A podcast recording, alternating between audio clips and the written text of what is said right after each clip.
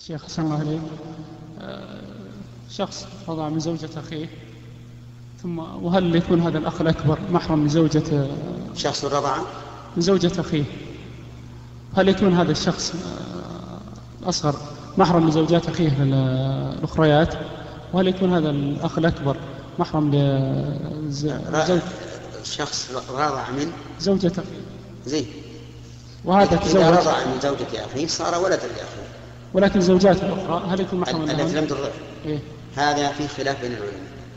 يعني زوجة الأب من الرضاع التي لم ترضع الطفل هل تكون محرما للراضع أو لا؟ هذه فيها خلاف بين العلماء. يقول بعض العلماء وهم الجمهور إن إنها تكون إنه يكون محرما لزوجات أبيه من الرضاع.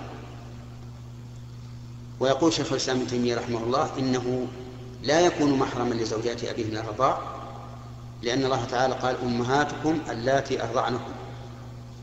وقال وحلائل أبنائكم الذين من أصلابكم. وقال وقال النبي صلى الله عليه وسلم يحرم من الرضاع ما يحرم من النسب. ولو سألنا سائل بماذا تحرم زوجات الآباء؟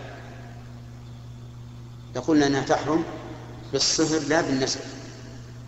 والحديث إنما جاء يحرم من الرضاء ما يحرم من النسب. فالذي نرى أن ما قاله شيخ الإسلام رحمه الله أقرب إلى الصواب. وأن زوجات الآباء من الرضاء لسن محارما لأبنائهم من الرضاع أو على الأصح وأن الأبناء من الرضاع ليسوا محارم لزوجات آبائهم من الرضاع وكذلك العكس.